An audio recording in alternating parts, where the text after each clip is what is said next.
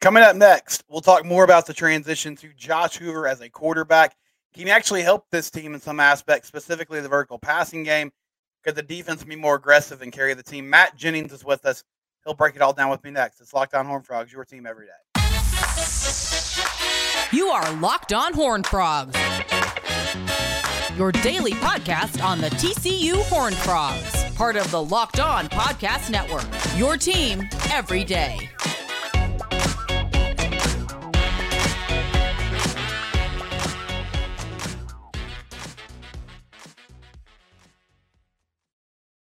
Yeah, blocked On Horned Frogs, your team every day. Sorry for the serial killer lighting that I have going on. Uh, I didn't like the glare that I had in the brighter lighting, and so I think what I have going now is called soft lighting. I feel like that's a thing that people use. That's a description that people use.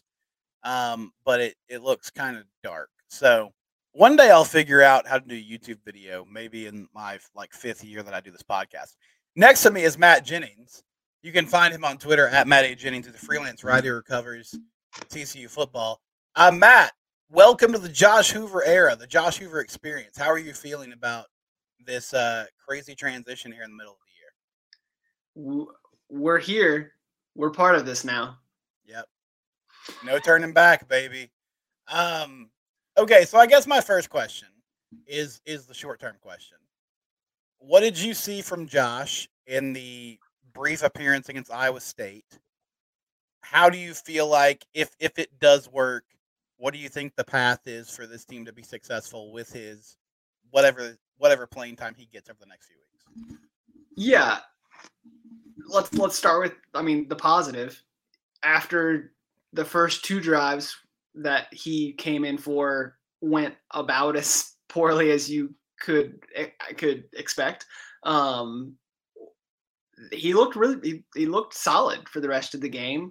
Um, was was accurate with the ball, made good decisions. I think I, you know, I only, I only spotted like one decision where I was like that made me uneasy, and that was actually the fourth down where it looked like he was kind of into double coverage, and and Thompson just like climbs the ladder, makes a good play, and good on him. Other than that, made good decisions was accurate and decisive with the ball, showed some ability to escape the pocket. Would have had two touchdown passes if Corey um, if Corey Wren doesn't drop one.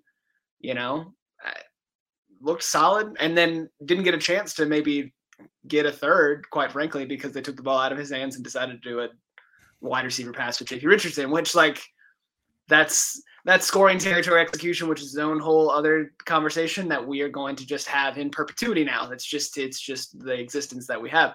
Um, but yeah, I think I think he looked good. I think some of that is Iowa State was up by three possessions uh, at one point and like did not have to do anything crazy. Uh, just was playing conservative, right? And they obviously clearly did not prep for him either. So um, as he gets more reps, um, I don't think it'll really affect BYU since they only have you know a quarter and a half of film to go off of. But um, I'll be curious to see what the game plan is that they built. Sonny Dykes talked about that on Tuesday, like figuring out what Josh Hoover likes and what he's comfortable with, and then building a game plan around that. That's what they're gonna be. That's what he said they're gonna be doing in practice this week. Um, so I'll be curious to see what that game plan looks like. Um, but with all those caveats and the circumstances that he got asked to, once he settled down, looked totally fine. I'll be very curious to see how much that holds up and what they try to what they feel like they can do with him at the helm. Um, he didn't give you any reason. Again, once he settled down, didn't give you any reason to feel like this is going to be an abject disaster. It could be, but um, you didn't like think that was a foregone conclusion after Saturday. So, I want to talk long term for a second. I, I I've said this a couple times this week. I really do think this is a huge opportunity for him. I don't feel like the coaching staff would say this, but as an outsider, it feels like Josh is the guy in the quarterback room that could get lost in the shuffle in the next few years, depending on what Chandler decides to do and depending on what happens with Hauss Hejny. But I guess two parter. Um, one, do you think Chandler could be back next season? Because I, I feel like it's like it's it's very strange. Um, he had a, a bad two games. Now he has another knee injury. He's been in college for a long time. He could come back this season, maybe not. And then, like, if Hoover plays well, how does that sort of change the calculus for this team moving forward? Because I doubt they want to put Hauss in as a true freshman. Um, and so you're going to need somebody to to sort of keep the seat warm and hopefully excel while he's learning. I think there's just a, a lot of different ways to skill with the quarterback room over the next few months. I to your first question about Chandler Morris, I I do find myself thinking about that because one quarterbacks transfer, whether it's in the December window or the post spring practice window, like that is that is something that everybody has to deal with, right? Like if you don't think you're on if you think you are you can start somewhere and you're not starting where you're at, like guys move, right? And so Hauss Hejny's going to be an early enro- enrollee. He'll be here in the spring, and Josh Hoover, he plays lights out over the next uh, six games. Then maybe that you know maybe that changes Chandler's calculus a little bit. I do think regardless I think we're already doing a little bit of revisionist history with Chandler Morris because people are acting like he was like a problem in the offense or like he was not good. Like he was he's a gunslinger. We understand that. He's gonna make some decisions that are probably a little bit too aggressive. That's that's part of who he is. It's part of his DNA. But he was he was really solid through the first uh, four and a half games. Uh, put up good numbers. Was efficient quite honestly, that bailed them out of a lot of bad scenarios with his legs and his ability to improvise. Um, you know, if if I, I thought he was solid, he's also not a good fit for what for what TCU's offensive identity is right now with this scheme with this play caller. He's just not. He would be an ideal fit, I think, in like a traditional air raid offense, which is like let's throw the ball 45 to 50 times a game. Let, we're totally comfortable dinking and dunking down the field we're asking a quarterback to play with timing, play with accuracy, play with anticipation. He can be all those things, right? Mm-hmm. The one thing that he doesn't bring to the game is the vertical passing game. And that's like one of the defining traits of the kind of scheme that Kendall Briles wants to run. It just is. And Kendall Briles is not has not shown himself to be super willing to adjust what he wants to do, right? And so like then you're just kind of up a creek because if you can't pass protect and you can't throw deep and you're not doing a great job in run blocking, then then you end up with the offense that TCU has right now, which is one that's struggling for an identity, right? And so um, I think Chandler Morris could come back next year. This is a long-winded answer to. I think Chandler Morris could come back next year and uh, could come back later this season. I'm not necessarily advocating for that. I think he should rest up and get healthy, but could come back and be successful. I also think there he, he could be successful in a lot of places. Um, I don't think his college career is over. Is the short version. I do. I am curious.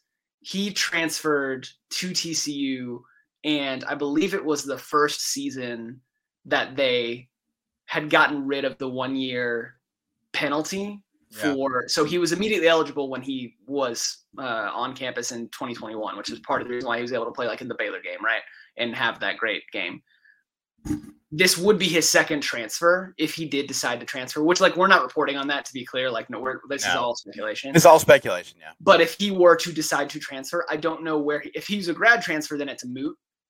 If he was yeah. not a grad transfer which i don't know his academic status and he were transferring again i don't believe he'd be eligible to play immediately if i'm understanding the ncaa rules as they stand now correctly right? And so that's another thing to like quite frankly i don't know the answer to so we so someone would need to to dig on that yeah, and he also had that really weird thing with uh with Lincoln because Lincoln didn't want to sign off on him being right. available, but then he was. This is the last thing I'll say about. No, that's that's actually not true. Probably not, last, probably not the last thing I'll ever say about this. Um, I've somehow like gotten labeled as someone who's like trying to go to bat for Chandler Morris.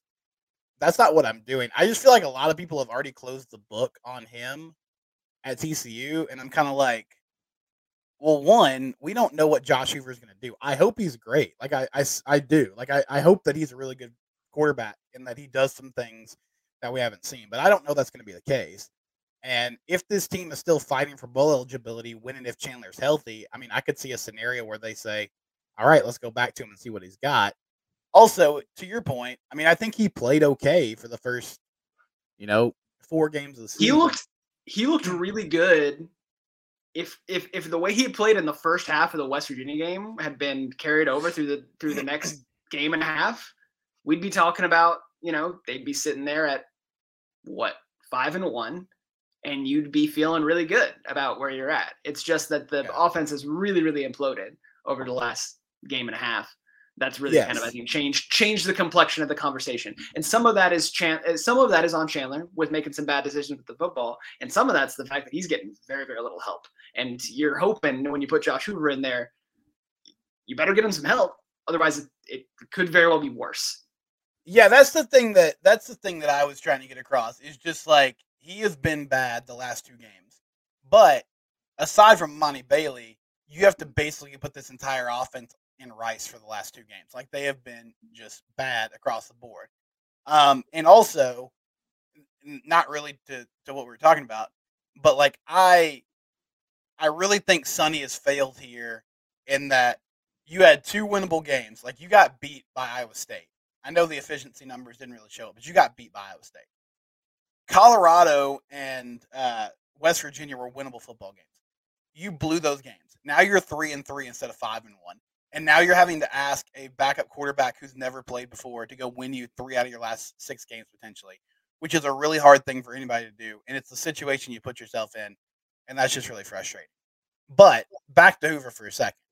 Um, if you I, Matt texted me today and he said I've I've watched Josh Hoover's huddle film, and I'm This I is where we're at. No, no, no. Like, let's just pause for a second. This is where we're at in Yeah. the TCU season, where we're texting each other with with the with the preface. So I was watching Josh Hoover's huddle, right. and where- like this is like that's not a sentence that any any sane person should have to. That we didn't think we'd be texting to each other at six weeks in. Yes, that's where we're at. You're texting me that people somebody tweeted at me today, and somebody tweeted at you as well. And I this is no disrespect. I'm sure Grant Tisdale is a wonderful person, but somebody tweeted at me that Grant Tisdale was formerly a four star recruit, which is a very true thing. That was back in 2018, which uh, my sources tell me was a long time ago. Um, but that's that's where we're at with this quarterback room at the moment.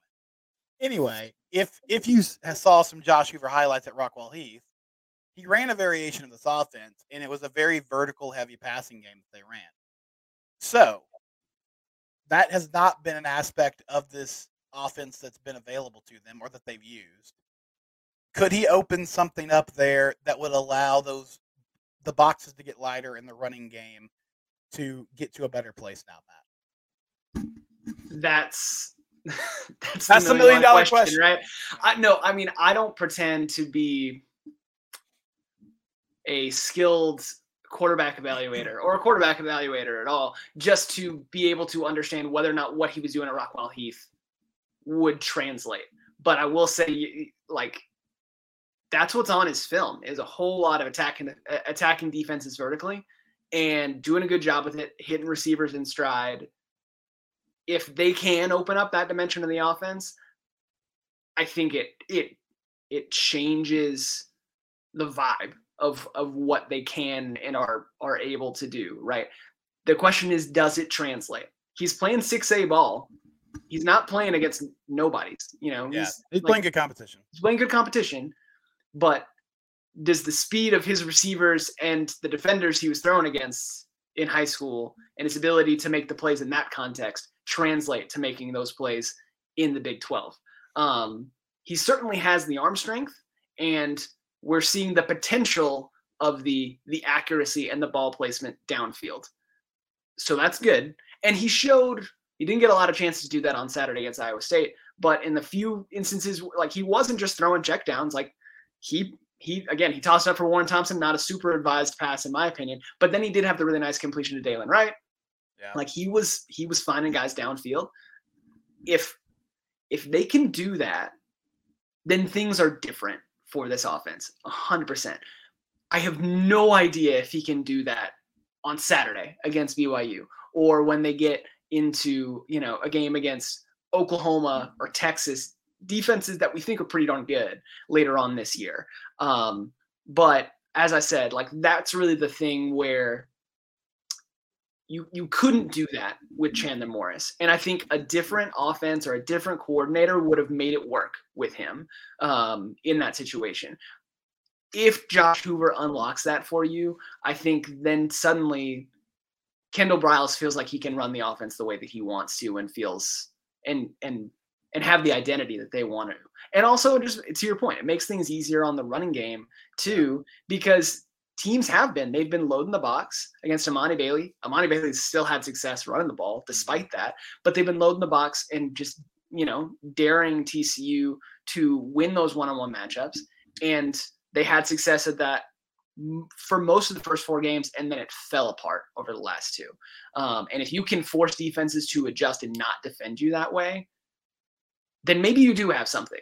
But that is a massive if that you are placing on a backup quarterback who's a three-star recruit coming out of high school, and also it also means you're he's your only scholarship. Like you are one bad snap away mm-hmm. from Grant Tisdale season, or trying to like run like a wildcat, like option power thing, like what Baylor did in 2015 with Chris Johnson.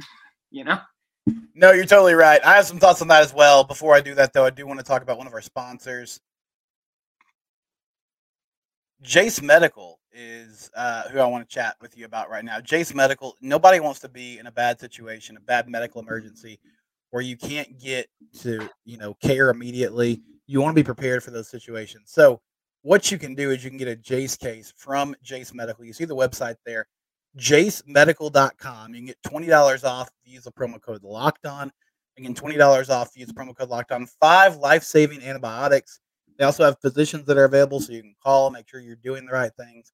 You're, you're, you know, applying these medications properly. All those things are available. jasemedical.com. Use the promo code locked on for $20 off their Jase case product. Yeah, so I watched that highlight film too, and one thing I noticed was there were a lot of deep throws. There was also a lot of like take the snap, one step, maybe two steps, and it's just it's one read. It's you know fade to the outside, right, or hitting somebody in a button hook, which is kind of what I thought this offense was going to be going in the year, and it's been a little different than that. Um, but I'm I'm really happy that you brought up. Uh, well, okay, I'm have two points. One is this offensive line has struggled, and so that that has to get better. They shuffled some guys around. They moved Coleman back to tackle. They got Coleman and Coker back at their normal spots again. And it seemed like that helped. But I'm expecting to see a lot of blitzes and, and pressure heavy defenses that are going to try to get Hoover uncomfortable. Um, Matt was talking about, I believe it was like the Champ Sports Bowl against North Carolina. So in 2015, Baylor had all these quarterback injuries. Chris Johnson started that crazy game on Black Friday that I know some of you guys were at where it was just raining and miserably cold, and TCU won that football game. Um, and then Chris Johnson got hurt too, and Chris Johnson was their third string quarterback. Baylor literally didn't have a QB going to that ball game, and so they went to like this wildcat thing with Johnny Jefferson, one of their running backs, and they just ran the ball like crazy for like 400 something yards, and won that football game. Um, and I think like a lot of people that's probably if you're talking about Kendall Briles, that's probably one of the best games that he ever called. Like he found a way in a really tough situation to get it done. I want to see something like that. It, it's not going to be that dire of a situation, but you have a backup quarterback. I agree with you. I think he's stick he's stuck with what he wants to do, and he hasn't really adjusted the personnel. Like Sonny Dykes and him both have to figure out a way to make this work. You guys are offensive gurus. This is what you're supposed to do go do it. Like find a way to give this this quarterback, the young QB, easy reads, easy plays, um, and and like let's make it happen. Uh, one one other thing that people have brought up this week, the vibes around this team. I, I don't think they've quit. Like I don't see a group that's just thrown in the towel yet. Sometimes you can you can see a group rally around, you know, an adverse situation like this do you feel like we're going to kind of get to see the toughness and mettle that we saw last year or lack thereof um, that has kind of defined this team so far this year? you to have that happen. Uh, first off, I'll agree. I, I I don't the way they were like trying to make it work down the stretch, even in garbage time against Iowa State, was I think an encouraging thing. They were moving the ball. They obviously, you know, had two red zone possessions where they come up empty, um, but they were those guys were out there clearly showing an effort. Emani Bailey's out there churning out yards. His uh, Josh Hoover's receivers are making plays for him. All good stuff, right? So I agree with you. It, like this does not seem like a team that has deflated or wilted, right? Um, they look like a team that's frustrated, but they don't look like a team that has quit, um, which is good. Um, and to your point, like adverse situations, like I'm thinking of Chandler Morris's first start at TCU, right? Like where you know first game after Gary Pat uh, of the of the Jerry Kill era um, at TCU, and they come out and, against a rival and and and come out with a game plan that fits their personnel, and they get after it, and they get a and they get a big a big upset win, right? Mm-hmm. You could see a similar thing happen in this. I think to your point, like, do they have the mettle? Do they have the mental toughness? it's the same thing we've been saying all year. So much of what gave them that a year ago was that veteran leadership and that they had on last year's squad, and so much of that's gone. They need somebody to step up in that regard. Um, yeah, is that uh, you know on defense? I think you've got more candidates for that. You've got Bud Clark back there. You've got Jamoi Hodge. You've got Josh Newton. You've got guys who have been around for uh, and, and have and have played in big moments and made big plays in big moments. And you need those those those upperclassmen leaders to make to to to help rally the troops. On offense because of all the new pieces i don't know who that is. Is it a it, you know is it Emani Bailey? Is it coker and coleman right?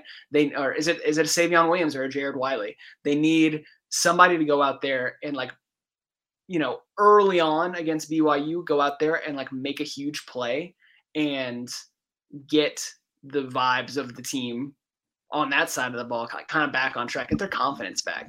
And if you can do that early for a young quarterback making his first start at home, for it's homecoming, right? Yeah, it's homecoming. It's, it's like you can get it the way you want and and feel better. And the good news for you is that um, this BYU team, you know, the record is solid, but like they've been a kind of a a rickety team to this point as well. And I'm not sure their offense is in much better place than yours is. You could, I said this on Twitter today. It, it could very well turn into like a rock fight. Like I could see, I could very much see this being like a 17-14 kind of a game um, if both defenses play well, just because if both offenses are so, uh, so inconsistent. And if that's the case, then I think T, you know, then you just need a couple guys to make a couple key plays in key moments, and you get yourself back to a winning record, and you get yourself back on track before you head into what is then the toughest part of your schedule. So, yeah, yeah, it really is, which is is not ideal. Um, so the defense in this scenario is kind of fascinating to me because, yeah, maybe it's a rock fight, but honestly like, you know, Gary showed an ability, and he's a defensive coach, but he showed an ability and a willingness to be like, all right, y'all want to y'all want to get in the slop? Like I'm a pig. Let's roll around, baby. Like I'm I'm not scared of winning nine to six. Like I'm not I'm not scared of winning three to two. I don't care. I'll I'll punt on my on your side of the field on fourth and two. Like I'll pin you deep. I mean, he and his credit, he won games like that. I mean, he won games with Grayson Muehlstein um, that were 16 to 9 or yeah, uh, 7. I think what was the Cheez It Bowl, like 10 7, something like that. Um, I, I don't know if this team is built to do that. Like, I'm trying to think of the defense, I guess the Texas game last year. Yeah. But Matt, like I think Joe Gillespie is going to have to be more aggressive because I don't, I don't feel like now you can you can be bend but don't break guy. Like you're gonna have to create negative plays. You have to force turnovers. Uh, you can't allow. You can't really allow many touchdowns. Like if BYU gets out to a 14 nothing lead in this ball game because you're just trying to feel things out, good luck. That's that's not a recipe to win. Yeah, they need. I agree with you. They the, the Texas game is the best example of this, where they were really able to just manhandle Texas up front and get pressure on Quinn Ewers, and then they forced some turnovers and got positive field position, and and yeah, and and and they won that game 17-10, and one of those touchdowns for Texas. Te- excuse me, Tex- Texas's only touchdown in that game came on a scoop and score off of a Max Yeah. Duggan fumble, right? Like they shut them down, right? You you you would love an effort like that, and to do that, you got to be able to win up front, which I think they have grown and gotten better at and and and looked or at least shown more promise there over the last few games where you've seen them make the goal line stand against West Virginia, um, get some more pressure on the quarterbacks over the last over the last couple games. I'd like to see that. They've been more willing to blitz. I, I think two things to me. If you're gonna be able to if you're gonna be able to do that, when you blitz, you gotta get home.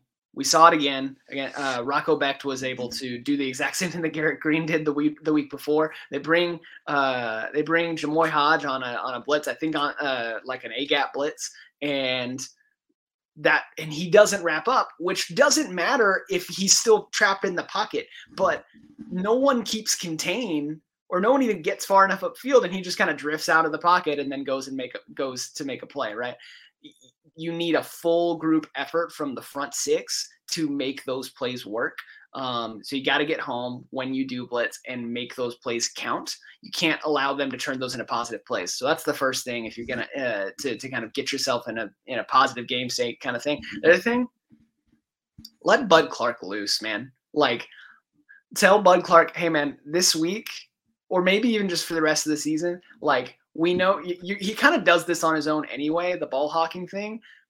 Go after it, man. Yeah, and, and go and hunt the ball and go and do it because he is your best opportunity to flip the field on this roster and he does a phenomenal job at it and you live with the with the plays where it means he gets beat on a double move because he's hunting something and you give up a big play and you just deal with it because you're hunting those those chances to flip the field you're hunting those chances to get your offense in a great position to get points um, i think those if, if they can do those things um, this week and just kind of going forward you put your offense in a in a better position When we come back, I'll ask Matt about expectations and kind of best case scenario for this team. It's very different than when we started the season. We'll do that next on Lockdown Frogs.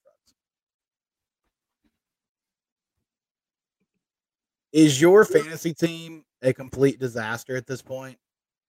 Have you, like me, suffered injuries to Anthony Richardson? Not not me personally. These people are actually injured. I shouldn't act like it's affecting me more than them. But Anthony Richardson and Justin Jefferson both went down suddenly I'm scouring the waiver wire trying to find someone, anyone that could serve as a third wide receiver. I have a great opportunity for you. Prize picks. It's daily fantasy.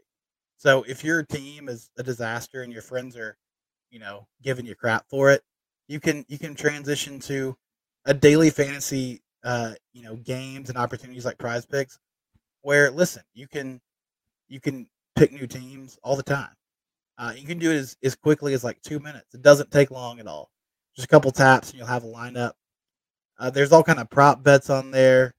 It's not just simply um, best ball or setting up a, a team for a certain day. There's all sorts of opportunities on Prize Picks. We're so happy that they're sponsors here of the Locked On Networks. Go to prizepicks.com slash locked on college. Use the code locked on college, and they'll match your first deposit up to $100. I'll say that again prizepicks.com slash locked on college. They'll match that first deposit up to $100. That means if you put $100 down, they'll put $100 down. That's $200. That's the type of math that even a kid from McGregor can do and a sports broadcasting major at TCU can do. And that's the kind of opportunities that Prize Picks allows us. Prize Picks, a proud sponsor of the Locked On Network. I don't know if they're proud about it. I'm just assuming that part, but I think they are. Okay, so I didn't think we'd be here. I really didn't. Like, I know during the offseason there were people that said, listen, they lost so much talent. This could be a team that goes seven and five. And I guess that was a possibility. But now we're staring a situation where I don't know if they can make a bowl game. which is really disappointing. But at this point, Matt, I know it's not going to make like the A block of college game day if they're able to do this. But if you get to six and six and you make the postseason, is that like the best case, saving face, keeping momentum going for this program moving forward? As it stands right now, that's that's how it feels to me, because you've got.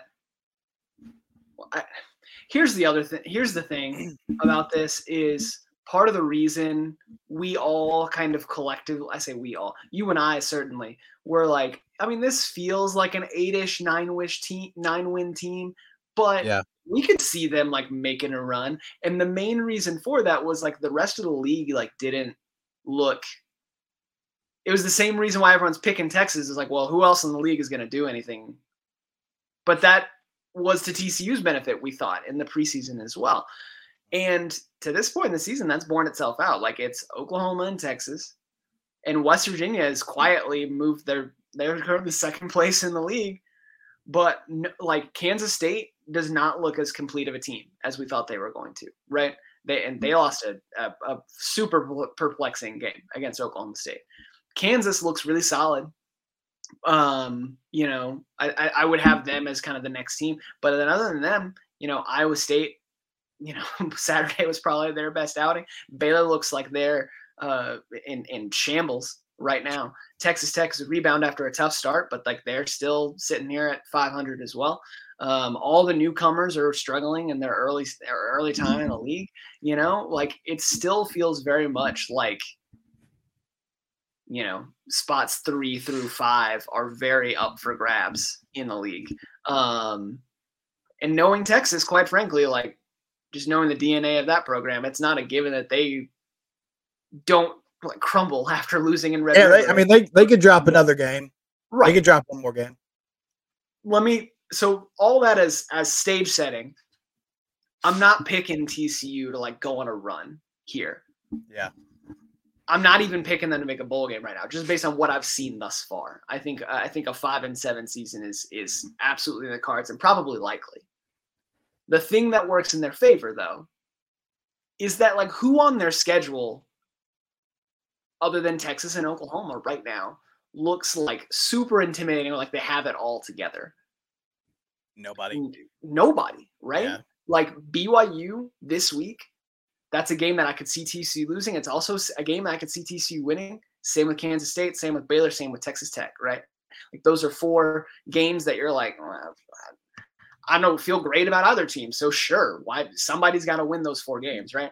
And mm-hmm. so um, you know that's that's kind of the most optimistic picture that I can paint at the moment. Now again, this all changes if like Josh Hoover unlocks something in the offense that it didn't have before.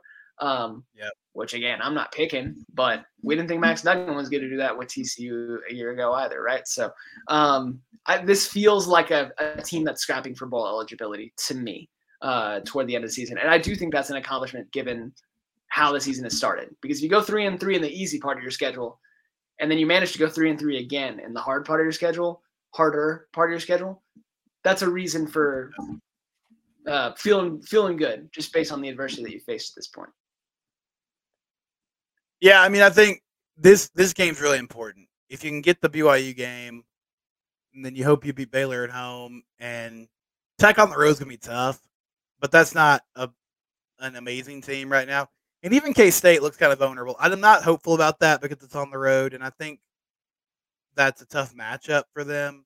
Like K State just doesn't seem like a team that's going to lose to a backup quarterback, even though they lost Alan Bowman, uh, you know, last week. But when's the last time? And I know this goes back to the Gary Patterson era, so like it may not be, it may be apples and oranges. When's the last time TCU lost in Lubbock though? Wasn't it like 2013? It's been a they, while. They I mean, won in 20. They won in 2015 in yeah. the Aaron Green tipped catch. 2017 they won, they won with Shawn Robinson. 2019 was Max Duggan's first year, and then 2021 they won. Or they won in uh, 2020. They played them in the coat, or no, they won in 2021. You're right. In 2021, and they and they ran for like 300 yards with Zach Evans and Kendre Miller. Yeah. So like you could take that one of two ways. You could be like, man, Tech is due to beat TCU at home. but I will say, like to your point, like I think we do have like a mystique around playing in Lubbock, especially if you're playing at night. But TCU has handled it pretty well. Is my point um, in recent outings. Yeah, I think it's a winnable game. I, I guess my my hang up with it is more that I think as much as I poke fun at Texas Tech, I do think they have a competent coaching staff now for the first time in a long time, and they seem to be trending up. And they and they have figured out what their identity is offensively over the last few weeks, which TCU has not. Right? Like they have figured out like, oh wait, we're gonna lean on Tahj Brooks and like this is what we're gonna be. Um, it sucks that they had to get to one and three to figure that out, but now they've figured it out, right? Whereas TCU is, as we've said all season, like it's kind of like, what are you guys? And you know, so they got to figure that out. Um, but yeah, so it's not a game that I think is a gimme. It's a and it's it's a tough road game, and you know they're going to be like super salty after just after the way last year's game went and everything like that. Um, but it was just an it was just a note. Like I was gonna say, I was like, yeah, man, they gotta go play in Lubbock. That's hard. Wait, hold on. When's the last time they lost in Lubbock? No, it's a good point. I mean, it's like how I didn't think like I didn't think Ames was gonna be a tough situation this year because I felt like Iowa State didn't have a really good football team, and yeah. then they went and lost, and they haven't beaten mm-hmm. Iowa State name since 2015, I believe. Um, and even that was a, a tough game, that the 2015 game with probably the most talented TCU roster ever. So the great thing about college football, I never want to discourage anybody from being optimistic. I didn't think they would do what they did last year. I didn't think they'd lose to Colorado. I didn't think they'd be three and three right now. Maybe I'm just stupid and shouldn't do a podcast. Point being, we don't know what's going to happen. That's why we play the games. And so, Josh Hoover starting this week. We'll have a better idea of what he looks like after this BYU game. Thank you to Matt Jennings. I'll be here to cover it either way. It's TCU